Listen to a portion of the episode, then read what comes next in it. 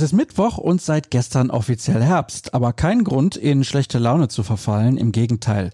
Immerhin könnt ihr mit BVB Kompakt in den Tag starten. Wie immer mit freundlicher Unterstützung von Zurbrüggen. Alles für ein schönes Zuhause. Mehr erfahrt ihr unter zurbrüggen.de. Ich heiße Sascha Staat und begleite euch nun durch die kommenden Minuten in die wir mit dem Rückblick auf gestern starten. Während die Mannschaft wieder das reguläre Training aufgenommen hat, wurde hinter den Kulissen fleißig am nächsten Transfer gearbeitet. Der steht nun in Person von Jamie Bino Gittens kurz bevor. Der junge Engländer befindet sich bereits in Dortmund und es müssen nur noch finale Details geklärt werden. Um das Nachwuchstalent von Manchester City buhlten zwar etliche Clubs, so zum Beispiel Paris Saint-Germain, auch sein aktueller Verein hätte ihn gerne behalten. Aber nach unseren Informationen sieht er beim BVB die besten Chancen auf eine optimale Förderung.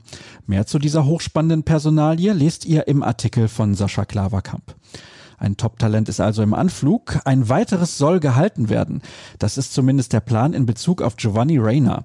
Dabei folgt der BVB dem gewohnten Muster, wie etwa schon bei Jaden Sancho.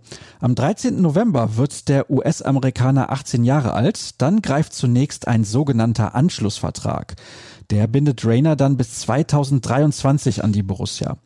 Bei Sancho hatte man seinerzeit eine ähnliche Vereinbarung getroffen. Im Zuge dessen soll das Gehalt auch angepasst werden.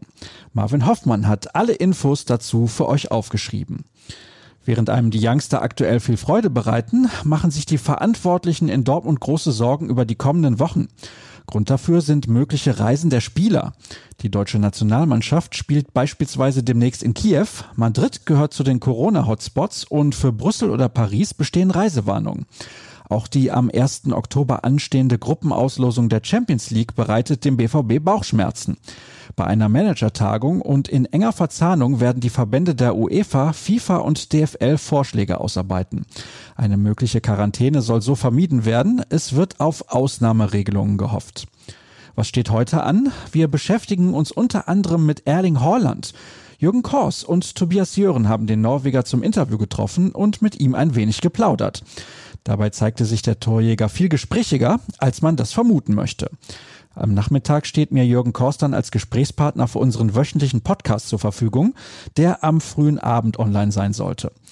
Und um 19.30 Uhr ertönt der Anpfiff für das nächste Spiel der Amateure. Gastgeber der Partie ist der SC Wiedenbrück. Der Aufsteiger hat erst zwei Begegnungen absolviert, kommt aber immerhin auf vier Punkte. Enrico Maaßen möchte mit seinem Team gerne den nächsten Sieg einfahren und den guten Saisonstart so fortsetzen. Es winkt sogar der Sprung an die Tabellenspitze. Womit wir schon wieder durch sind für heute. Es fehlen nur noch die üblichen Hinweise, zum Beispiel auf ruhrnachrichten.de und natürlich auf Twitter. Folgt uns unter rnbvb und gerne auch mir. Der Händel dafür lautet Start. Euch einen schönen Tag und bis später im Podcast oder dann bis morgen. Macht's gut.